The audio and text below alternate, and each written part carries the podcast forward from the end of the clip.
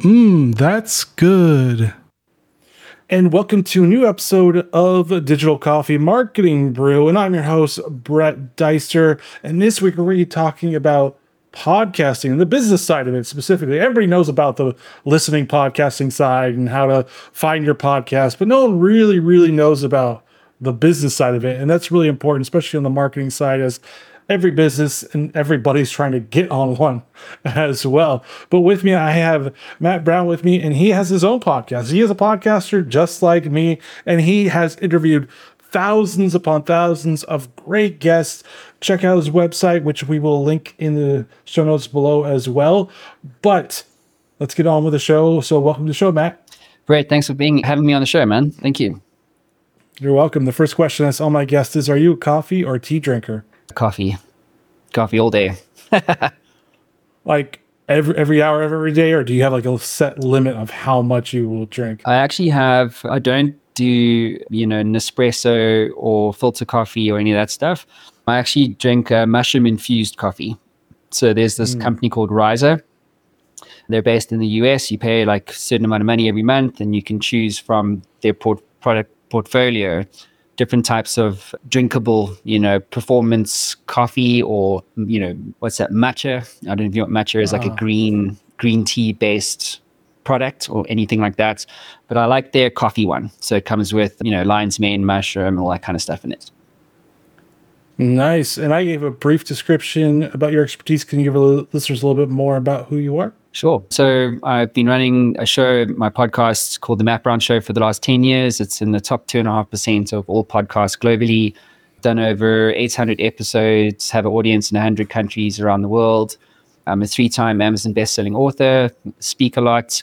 And what I do today is I work with business leaders to help them basically scale their influence so that they can really elevate markets and make a positive contribution to the world. Gotcha. And so, just getting into it, podcasting in general has exploded, especially since the pandemic. It kind of just hit that break point. Actually, just exploded on that break point because everybody was trying to start a podcast during the pandemic because everybody had time. No one was doing anything. But what are some of like the key, I think, weaknesses with do, doing a podcast and like running a successful business around it? Yeah. Well, the first thing to say is that most people who get into podcasting, they quit. And the reason for that is because they do three or maybe six episodes and then they realize just how much work actually goes into producing a show. So they have an expectation that it's going to be easier than it actually is. And so on iTunes, there's currently over 3 million podcasts, give or take. And the amount of podcasts, a stat, funny enough, that was shared with me by another podcast company, that the amount of podcasters you get past 700 episodes is less than 0.2%. So that just gives you a sense as to if you're getting over 800, even 1,000 episodes, like Startup Hustle, as an example, you truly are in the top 0.1% of all podcasters. So the reason why people quit is because you have to find guests, then you have to spend the time, which is your most valuable resource, on doing the interview. Then you have to get over yourself. You know, I really sucked at interviewing CEOs when I first began. And then you have to produce the content, then you have to repurpose the content, and then you have to then commercialize it. So when you put all those things together, very few podcasts are actually making any money whatsoever. They're kind of like self published books. In the self publishing industry, there's over 2 million self published books, kind of like a show, right? That, ex- that are published every single year. And 91% uh, of those books sell less than 100 copies, just to give you an idea. And also, another reason why people quit is because they get romanced about this idea of downloads. So they look at the downloads and they go, oh, I only got 32 downloads this month, or I only got 3,000 downloads this month. And so they start focusing on the wrong things. And so that's why people quit. Gotcha. Yeah, I think I read a stat that usually most podcasts, especially the newer ones, won't get past the third episode. Most podcasts won't get past the third yeah. episode. There's a whole graveyard of could have been shows. you know? And so one of the things i mean i'll also be honest i've also wanted to quit many many times over the last 10 years.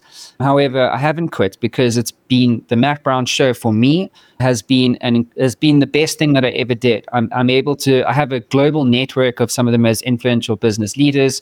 I've written three books off the show and i've made millions off the show too but not in the way that people think you should be commercializing your podcast Got you. And so, do you think the biggest pain point would probably be like the analytics? Because I, I, I read Podnews about every single day. I mean, I make sure that I'm on top of what's going on in the industry. And every time it's like, well, what analytics should you be looking at? It was first the 30 day downloads, and then it was the seven day downloads. And now it's just like all over the place where it's like, what should they really be focusing on? Because if you're getting like four different answers, it's like, well, what do I look at?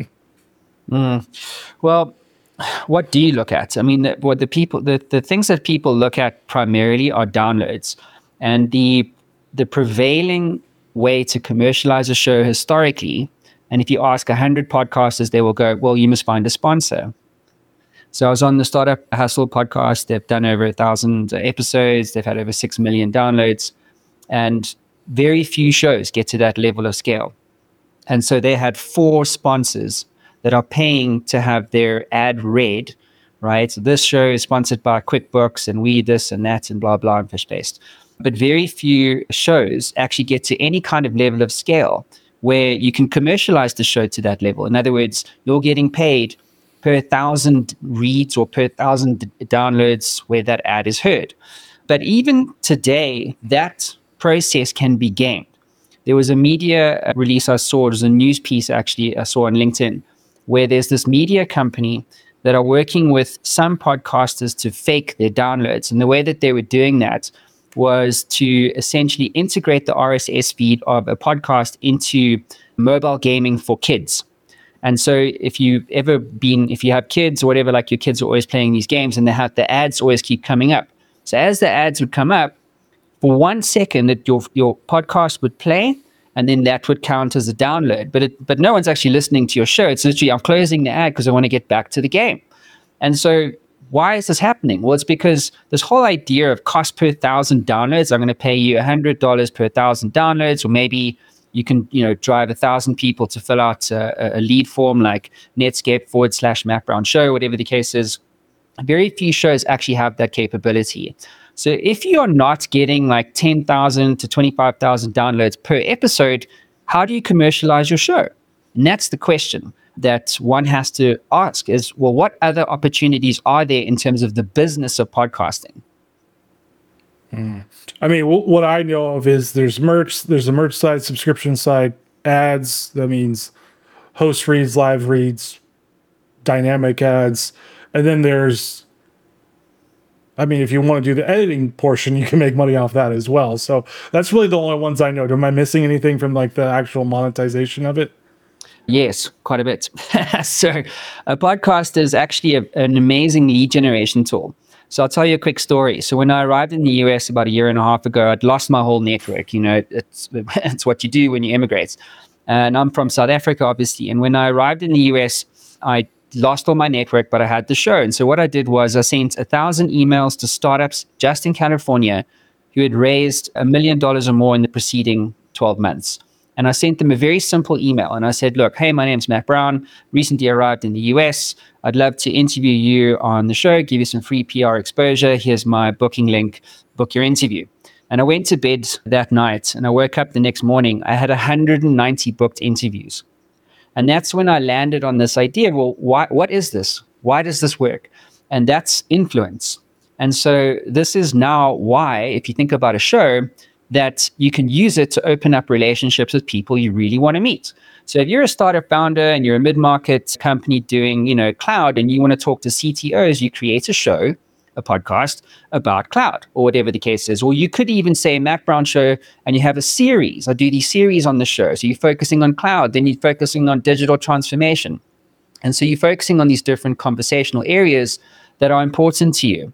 And so what that then does, it allows someone to come onto your show to eh, you know give their point of view and all you're doing is appealing to their status. You're taking an interest in them, you're activating an emotional trigger called reciprocity, and you're using your show as a lead generator. Okay. And then now what you can also do is use something called funnel flow. And funnel flow automates outreach on LinkedIn.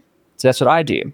So I use this to generate leads and open up relationships with my clients. And so what I'm actually doing is sending automated messages going, same thing. Hi, my name's Matt Brown. I'd love to interview about blah, blah, blah. And then here's the booking link. They come onto your show. And so what you're now doing is you're opening up a sales opportunity, but then you do the show that's creating marketing content. And then you're also growing your network all at the same time. It's probably the most influential system, and I'm a big believer in systems in terms of growing your business as a solopreneur or an entrepreneur. It really works incredibly well and it works in all types of industries. We're implementing the same system, right, for many entrepreneurs and CEOs. And that's what I mean. If you just think about it from a podcast perspective, and then I must add subscriptions for more value content, and then I must sell ads. And by the way, who wants to listen to an ad on a podcast, right? The first thing you want to do is skip past it, right?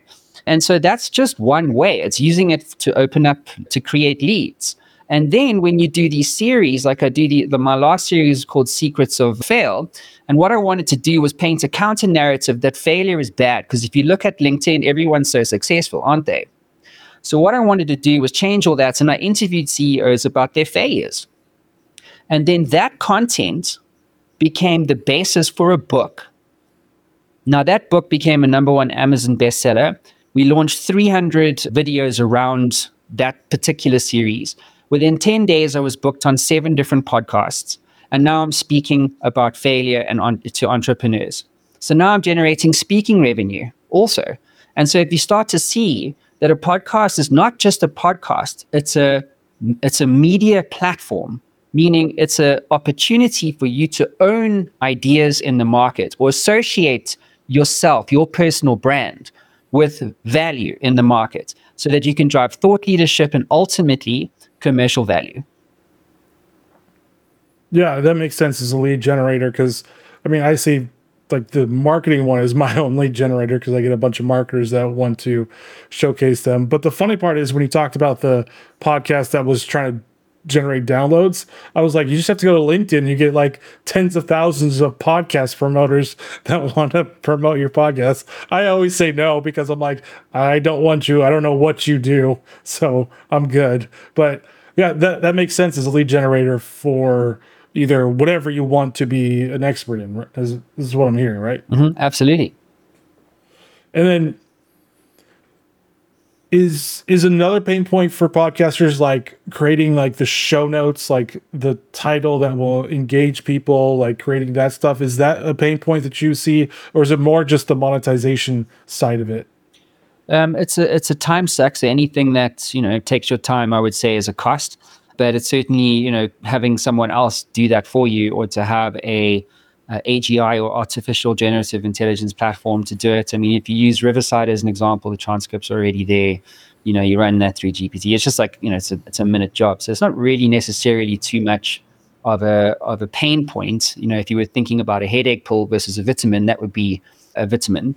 But it, the headache pill is really around the show itself, and how do you create systems around the show to help you make a positive difference to the industries and customers and audiences that you're trying to serve and do it in a way that is novel and unique.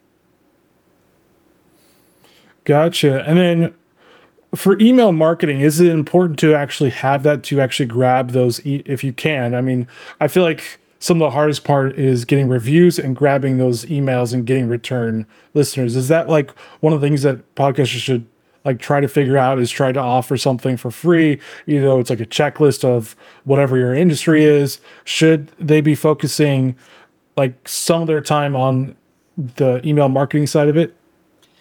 Yeah. The only thing that people seem to do incorrectly is they broadcast email or they send you know 10,000 generic emails and we all get it, right? And we hate it. That's why, that's why spam filters are so important. So the point is, it's not about the email channel itself; it's in that how it's used, right? So you you should absolutely first of all have your own domain name, right? So not just the podcast on iTunes or Spotify, but you should have like brettdeister.com on your name, not your show, like not the not like startup hustle necessarily. Can do that, but um, for me, it's about personal branding. Why do people listen to you? It's because of your personal brand and the talent that you have on the show. That's what drives downloads and engagement more than anything else. The bigger talent you have, the more you know. New York Times bestselling authors are way different to someone that's never written a book, right? And so you want to have an owned channel, a channel that you own that you can build a newsletter around or a community around or a, hub of content around. So that's why I have Matt Brown Show. And so mattbrownshow.com has links to all my books. It has all the PR that I've been on, TV, radio, all this kind of stuff. And so what I'm doing as part of this channel, this website, is I'm creating what I'm what's called credibility signals. So if I want to invite a billionaire onto my show, and I've had several, they're going to first look at what? They're going to look not at your RSS feed on iTunes, they're going to look at you. Who are you? And why are you worth me spending time with you, right? Is this guy really worth my time too? And so the more credibility signals you have on a domain that's built around your your name, your who you are, right? The the more likely it is that you're going to attract attention. And so attention is the new oil in digital. So now when you get attention, what can you do with it? Well, you can then build an email list. So what do you say on the email? Are you trying to sell or are you trying to build relationships or are you trying to contribute? Are you trying to provide a service? What people seem to do on emails, they just want to sell. If I get, you know, 100 emails a day, that are spam related, it's just straight into pain. Like it's just, I want to sell you this thing as fast as I can sell it. We do this AI sales, blah, blah, blah. And no one cares about that. So they switch off. But over time, what you do is you create credibility and reputation, and that's what drives trust. People will unsubscribe from your newsletter if they don't trust who you are or what you have to say. And so do not sell. That's what that's the first thing I would say. Rather give, give, give, give, give. The Matt Brown Show has never once taken a single ad from any sponsor ever and never will because people lose trust in you if you start just commercializing, commercializing, commercializing straight out the bat. So if you clear around what your intentions are, and then you build a platform that you own, a website that you own, a channel that you own, and you build a community and content around that book that builds credibility and trust, then at a much later stage, you can, if you choose to, commercialize it. But it's bigger than just an email, it's a much bigger idea that needs to go to market for most podcasters. Hmm. I mean, it's almost like those people on LinkedIn that are like, hey, I want to be a part of your connections. And then they sell you immediately. And I'm like, yeah. Unfollow. exactly. Well, my favorite one is, "Hi, we're in the same engagement group. I've got that letter that that you know they're using automated sequencing, right? but they're doing it in a way that sucks. You're in the same engagement group. What does that even mean? What does that actually mean? And I've had so many CEOs say to me, How's this one? I've got a great story for you. There's a, a guy called Jordan Zimmerman. He's a billionaire, right? So he's based out in New York. And I sent him an email that was personalized and I explained, you know, Matt Brown, it's the same formula over and over. And when he came onto the show, he said to me, Matt, I don't actually do podcast interviews. But when I saw what you had to say, that you had done 800 episodes, I knew that you were a guy that I wanted to spend my time with. Right? That's from a billionaire. In other words, I didn't try to sell him anything. I just gave him access to my platform and my story. And if you can do that and get the attention of a billionaire, what else is going to stand in your way? So, I mean, that is the other side. If you're a podcast, I guess, interview type of a podcast because there are three different ones there's solo co-host and then interviews but if you're an interview type podcast how do you do that successful pitch because i mean we've all tried to pitch and sometimes we're good at it sometimes we're pretty awful about it to be honest with you how do you successfully pitch somebody to be a guest on your podcast yeah, great question. So I share this in, I've got a training academy called Secrets of Influence. It's at secretsofinfluence.com. So I'll share it with you now.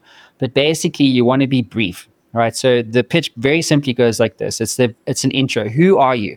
Briefly, my name is Matt Brown, and I'm the host of the of the Matt Brown Show, the globally celebrated Matt Brown Show, whatever. The reason for my email is so why are you now, Kasana? Who you are? Why do you contact me? I would like the opportunity, or in fact, the right wording is, would you be open to coming onto my show for a short interview to talk about X? So, in, at the current moment, it's all about secrets of influence. And then I explain what is the intention behind the conversation. So, I want to talk to CEOs who are innovating and pioneering change in worldwide markets or whatever that is to you. In your case, it could be B2B marketing in an AI world, right? So, whatever that is. And then you want to hit them with social proof. The Matt Brown Show has featured then all the signals. 800 episodes, top 2.5% of all podcasts globally, audience in 100 countries, featured New York Times bestselling authors, whatever your proof is to you. Don't make it about downloads, make it about the talent because people want to spend time on shows where they've had talent like them. So New York Times bestselling authors want to also spend time with, oh, who else have you interviewed? How about Mike Michalowicz, author of Profit First? Or how about, you know, Zan Varol, ro- uh, you know, rocket scientist, or whatever the case might be. So who have you interviewed before? And then you want to give them a very quick, frictionless way to book themselves on your show. If you just told them what your show is, what you wanted to talk, would you be interested? Let me know. That's not good enough. You need, the, if you must assume that they're going to be interested, your intention should be that they will be interested, and then you give them the link to book directly with you. So whatever, there's other, you know, there's booking tools like Calendly, and then on the Calendly list, all right, or on the booking form, you add custom fields that will allow you to get insight into the guest and what they're thinking. It's not enough just to ask them for their bio. Ask them questions related to the topic. On a scale of one to 10, how important is influence to you? Because, or B2B marketing in an AI world to you? Because if you don't ask that question, sometimes it's also not worth your time spending time with that guest. For instance, if I want to talk about influence, this actually happened yesterday, and one of the, I call them applicants because I have the choice to say no. But they, one of the guys was like, you know, on a, on a scale of one to 10, how important is influence? And he said five. So if I want to talk about influence and he doesn't believe that influence is important, is it worth spending my time there? Other things you can start to consider is, you know, how, how much revenue does your company gener- generate per year? Note it won't be shared publicly, but my audience wants to talk to not startups, they want to talk to CEOs who've actually scaled their companies. And so you can start to then filter the value of that guest for your show. Because remember, you're only as good as your last hit record or your own your last podcast. And so people will want to know from a trust perspective that you are sourcing talent that they expect to hear on your show. So as an example on Secrets of Influence, the aggregate revenues were over $10 billion. Another proof point. You see, so that's how you structure a pitch. So whether you send that as a DM on LinkedIn or you send it, you know, as a uh, as a, a, LinkedIn post or maybe an email, that structure is one that I've that I've used so many times and it works beautifully. Mm. And then, I mean, it's great for like established podcasts, but how do like new ones do that? Because they might not have any downloads. No one's heard of them. So how do they kind of like pitch it to make it look like or make entice people to be on the show. Because i mean it's great if you're established because you can like show all those numbers but what if you're just starting out and you're like i just want one guest. How do i get that one guest? Mm-hmm. so you need it's a great question. So if you're just starting out you need to and i remember i'll tell you another story. I had basically you know maybe 23 episodes at the time. I was just getting going. And so i looked for influential figures like professional speakers who had networks that I wanted to get into. And remember, your network is always going to be your net worth. So if you're starting out, you don't just want to interview anyone, any CEO. You want to look for people who have true influence and networks that you can unlock. So here's the rub you be honest and you be transparent. I'm just starting out, but I care about this problem, and here's the difference that I want to make. I've looked at and this is where the key insight comes into the play. I've looked at your profile or your book or your this or that. You're looking for something that they that your guest has put into the world and that they want to talk about. So this friend of mine, he's a friend of mine now, but he wasn't a friend of mine at the time. His name was Richard Mulholland. He's a global speaker. And I was just open and honest and transparent. I said, Hey, Rich, I'm just starting out. I'm looking for people with amazing stories, and I'd love to help tell your story. You know, love to come onto the show. We'd like to have you on the show, da da da. And then when you're on the show, you just be yourself. Like authenticity today is so underrated. People seem to think that you know the metrics are more important than authenticity. I can promise you now, if I started a new podcast and it was just and I was just authentic in what I wanted to do, people will resonate with that. They're not not everyone, you know, is so romanced about downloads and this and that and how many episodes have you done. They care about authenticity. So if you communicate that, they will resonate. So Rich came onto the show and inevitably, we hit it off. And he was like, This guy, Matt, is a great guy. And at the end of the show, what you do say, Rich, if you enjoy talking to me, I'd love you to connect me to three uh, other people in your network that you feel would be a good talent or guest for this particular conversation. And that's exactly what he did. And I kept doing that. So then there were three new referrals, and then they referred three to me. And eventually, I had a media partnership with Entrepreneur Magazine. They wanted content right? Interesting conversations for their website so that they could sell ads. So then Entrepreneur Magazine was sending me all the, the CEOs and entrepreneurs that they were that was on the front cover of their magazines. But it didn't had nothing to do with downloads, how many episodes I'd done. It came all the way down to authenticity and making sure that you are creating mutual value for people. Because people, if you ask for help, they will help you. And the problem with most people is that they're so caught up with their pride. And so their pride gets in the way and they don't want to ask for help and they feel like they should lie and they feel like they should be or misrepresent you know the the amount of downloads or whatever the case is because they feel like they're not going to be good enough and they won't be accepted and that's absolutely not the case hmm. and then on the on the content side of it. I know podcasting when it started was just audio only, and now we're getting into the video portion of it. And I think I recently read where in the morning, afternoon, people will listen to the podcast, but at night, people watch the podcast with the video if you have video. Should podcasters consider moving into that two format, or should they just focus on audio and then maybe eventually do a video? One of the biggest mistakes I made was just doing audio. And I wish I'd done video right from the very beginning because people consume content in different ways. So, and also, by the way, people move around. And so on in the car, they're not watching video, but they'll want the audio. But then when they have time, like you said, and they, uh, you know, they want to watch that video because you're referencing you know another video of something that's happening in the news people will immediately switch and want to watch that and so the biggest mistake I made was just doing audio. And a podcast is kind of like it's just a distribution channel, right? It's just for audio. But what is a to your point? What is a podcast now? It's much bigger than audio. If you think about Joe Rogan, if you think about you know any kind of major global thought leader, Bedros Keuilian, you know these guys have podcasts. Alex Hormozi, but then they also have video, right? And so video you can start to use on social media in a, in a way that's much more easily distributed and you can do it at speed.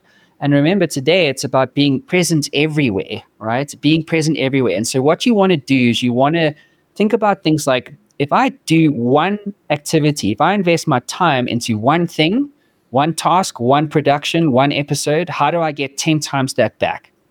That's what you should be thinking about. So, you shoot the video that goes out onto podcast, that's another X. Then you create 25 shorts from that interview, that's another you know 7x and then over time you look at the body of work that you're creating like secrets of fail secrets of influence or you know secrets of scale or whatever that is and then you can start to use that content in other ways that don't even require video or audio you get into written text so that's what i'm talking about like be everywhere but think about what is the one media asset that if i create it I can get 10 times the value back. And that for me is always video. Mm. And what do you recommend for like using the tools? Because I mean, there's audio editing tools and there's video editing tools. Some can do both, but do you have any recommendations for like how they shoot the video and the audio and how they edit that stuff? Yeah. Well, people will forgive you for bad video, but they won't forgive you for bad audio. So the number one thing you have to focus on is using a mic. So you must have a good microphone. Don't use AirPods. Don't use those. Invest in the mic. They're not that expensive. And then what you want to do from a quality of video perspective is just have a HD camera. It's very simple. Those are the two things that you must have. And then you can go with it wherever you want. Uh, but people, if the audio is bad, they'll switch off straight away. Um, and even if people are not watching your video, at least the audio is good. So always make sure that so that's those are the two things that uh, you must absolutely do. You know, no questions asked. Got you. And then, do you recommend like Riverside or like I've used both, but Squadcasters is that one by Descript. Do you use recommend either one of those two, or is it just kind of up to the user's perspective? Yeah, I don't like Zoom uh, because the audio drops if someone's talking over you, and also the real estate of the video is not that great. So if you want to get into very high quality video production, what we use as a team is something called OBS Broadcaster.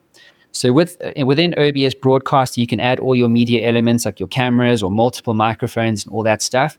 And then what you can do is you can create visual real estate that's branded. So if you go to my YouTube channel, for instance, and you look at Secrets of Influence, what we were actually doing was taking the guest and, and myself and using a green screen for me, but actually using a green image on a Zoom call for the guest, and then chroma keying out or replacing the green screen for the guest and with myself to put us both into a virtual studio that was branded. So that branding then included call to actions and all sorts of cool things. So that's the high quality production stuff. And it's not really that hard to do if you know what you're doing but you can really create video that's really interesting in terms of branding and production quality. And for that, you use OBS Broadcaster. I can talk more about that. But then for Riverside, like we're doing now with Secrets of Influence, I just didn't want to go through the efforts of doing this high quality production stuff, recognizing that most people will only use audio. So for Riverside, the audio doesn't drop if someone's talking over you and they've got cool little effects and things like that. And so there's obviously other options around that as well. But I personally use Riverside. It's just a simple way to, you know, create podcast content. Mm-hmm. And for my listeners out there, OBS is a free software that you can download and use free without without any any money transferred. It's open source. So yeah. if you want to try it out, it is it's gotten better over the years. I first used it way, way like 2014, and it was more difficult to use because you really had to figure it out. It's gotten better. I think they're up to th- like version 30 now. I think is the newest version. Yeah. So if you want to try it out, try it out. But there's a lot of great resources on YouTube for that as well to help you with that. But and then moving on to like the sharing part, because I mean, you've record you've recorded it, you've edited it. Now we go to the sharing part. Like, is there some social medias you recommend to sharing it, or is it up to kind of your industry that you're in? So people are on different social media channels for different reasons. So on YouTube, they want to be entertained. On a podcast, they want to learn. Typically, on Facebook and Instagram, uh, it's more about you know brand, especially on Instagram anyway, about branding and you know short format content and things like that. So when you think as a podcast host, you know, where do you want to be? I personally don't like Instagram, don't like Facebook for various reasons. I just, you know, it is what it is. But my show is a B2B entrepreneurship show, typically. So if I want to put content out anywhere, where am I going to go? Well, it's LinkedIn. And so when we launched Secrets of Sale, we put 300 assets into the market and the organic reach just was r- ridiculous, you know. And it's it's just you know being very considered around where do you want to put your story. You don't have to be on Facebook if you're a B two B show. Do you see? And also, if you put content out there all the time, if you think about the underlying economics of Facebook, for anyone, if you have if you have ten thousand people, uh, you know, subscribe to your page, how many of them actually see that post? Right? What does Facebook want you to do? They want you to promote that post so that you can actually reach, you know, the 10,000 people that like your page. And so it's cost to do that. There's value in that, but if you are a podcaster and you're not able to commercialize, especially early on, it's probably not a good idea. Uh, also, most of your talent is not on Facebook; they're actually on LinkedIn. And again, if you think about outreach and sourcing guests and all that kind of stuff, where do you want them to be? On LinkedIn. Also, what they will do, right? And what I've found is that guests on my show, on CEOs as an example, they will share their interview on LinkedIn, but they won't share it on Facebook. So you have to think about these things, you know, when you're thinking about content distribution. Hmm. Yeah. So like for you, B two B is great. I mean, my only issue with LinkedIn is that if I upload a video, it can only be 15 minutes long. So if this is like a 45 minute episode, I have to cut it up. And I'm like, that's so annoying to cut it up. So do you recommend doing like a live stream if you're just really focusing on LinkedIn in general, if you're like a B2B or Yeah. maybe a marketing or whatever? Mm-hmm. So let's take a 45 minute episode. What distribution channel is most likely to get someone to listen to the whole thing? What's going to be audio on a podcast when they're driving to and from work or whatever they're doing? Or maybe they're cooking in the kitchen, they have the audio on the background.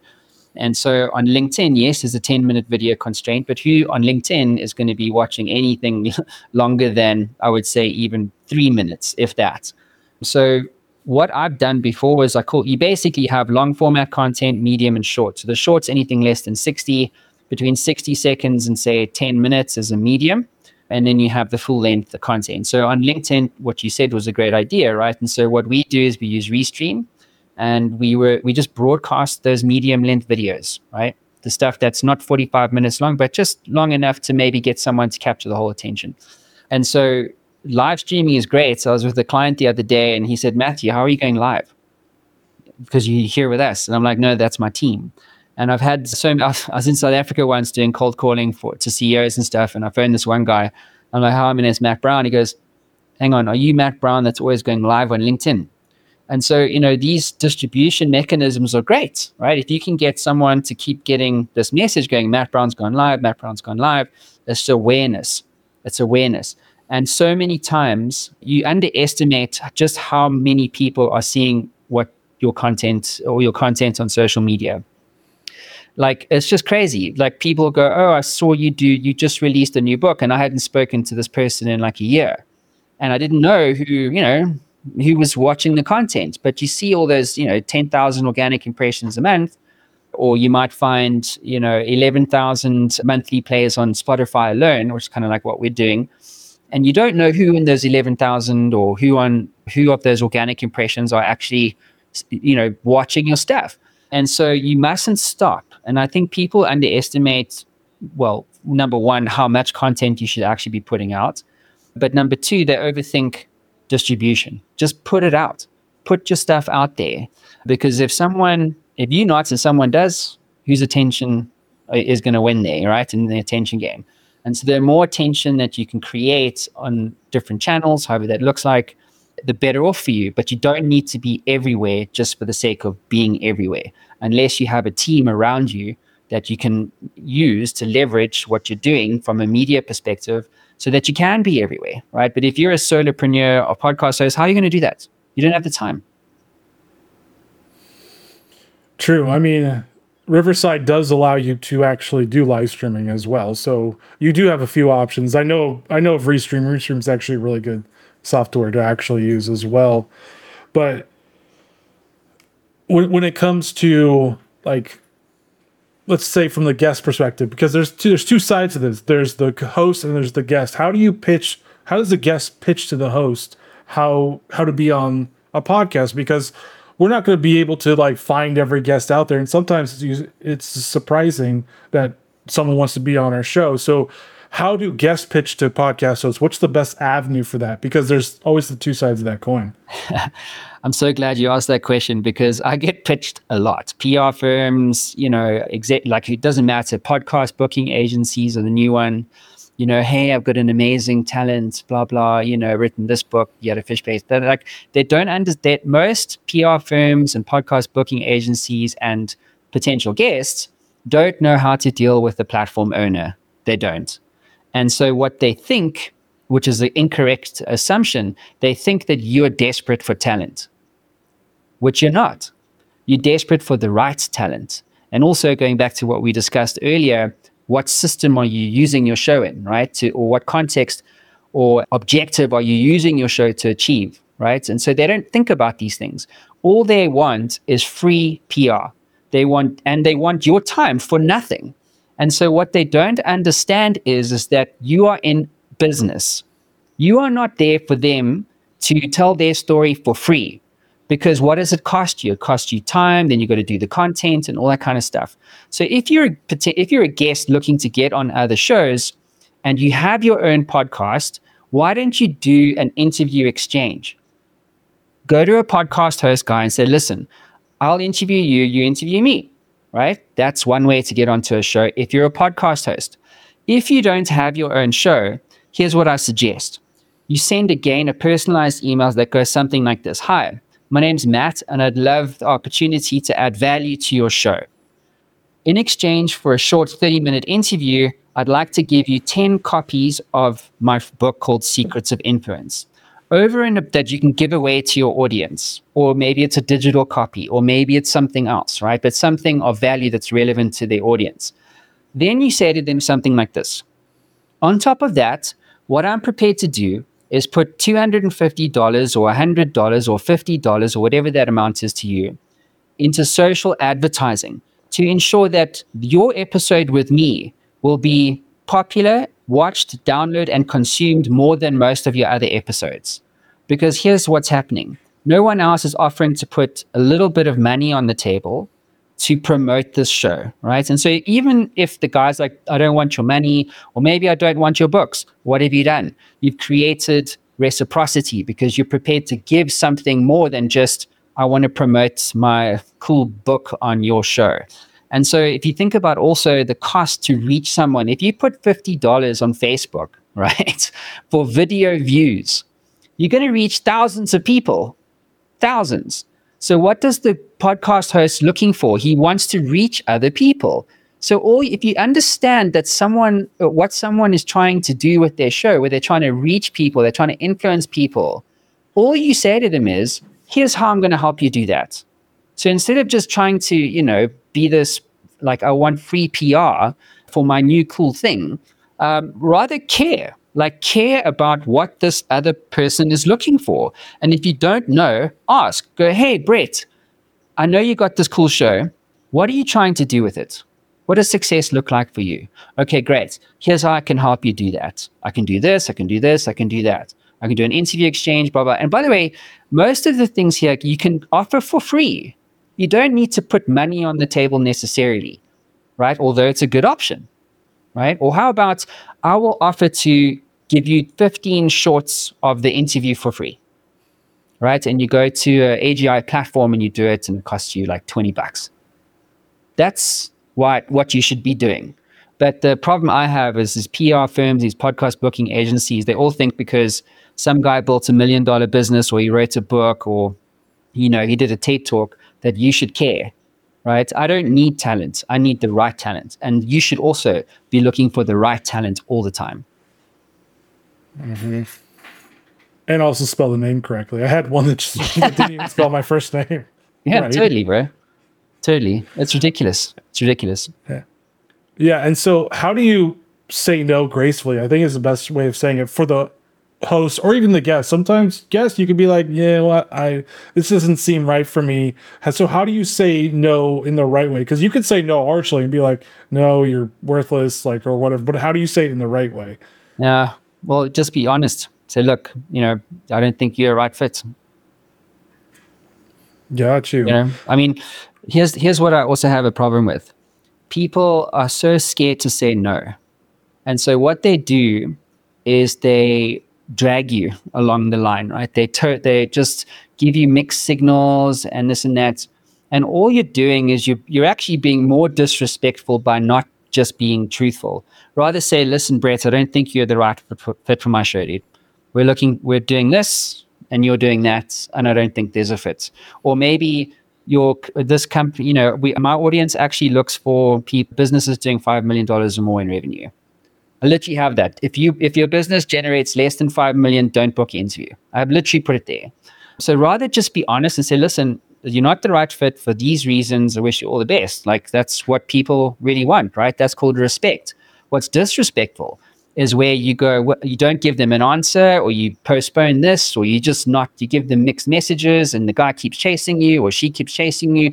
Just following up on how about if I could come onto your show, and you ignore them, and you ignore them, and you ignore them. And this is, a, this is such a big problem in sales and B2B. It's like rather just say, look, we don't have the budget right now Rather just be open and honest because that's what builds trust, isn't it? So rather, there's no right way or wrong way other than the truth. Sorry, you're not the right fit for these reasons. I wish you all the best. Got you. And so, what do you see in the podcasting industry in the next five years? Do you see less podcasts happening because just people are like, I got life, I can't do this?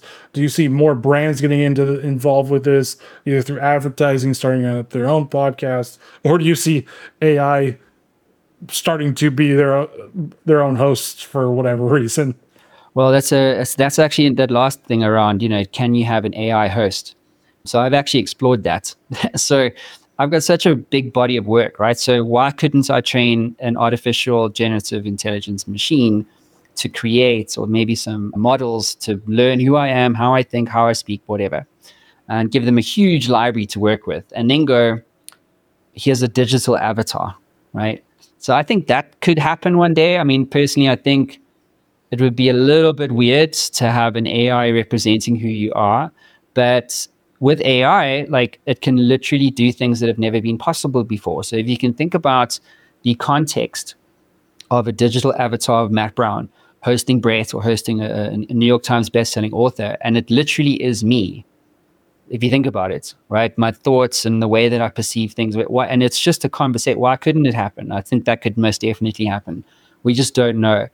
I also think that there's going to be a, a consolidation in the podcast world. And so what you're going to see are groups like MPN, where they essentially create a cohort of marketing shows together. And the reason why they want to do that because because one of those marketing shows, let's say there's a hundred, you know, show number 27 is only getting X number of downloads. So what you do is you pull all those show, pull all those 100 shows together and now you're getting 100,000 downloads a, a, a day, right, across the network. And then what you'll find is that advertisers will be looking for those sorts of opportunities where they can take one ad and put it across 100 shows all at the same time. So that's what I mean by consolidation because remember this whole thing around podcasting, the prevailing thing is you must sell advertising. And so that's what I'm, uh, that's what I see as it's already happening. I, I just see more of it because also if you're show number 27 and you're the host, what are you looking for? You're looking to actually generate commercial return.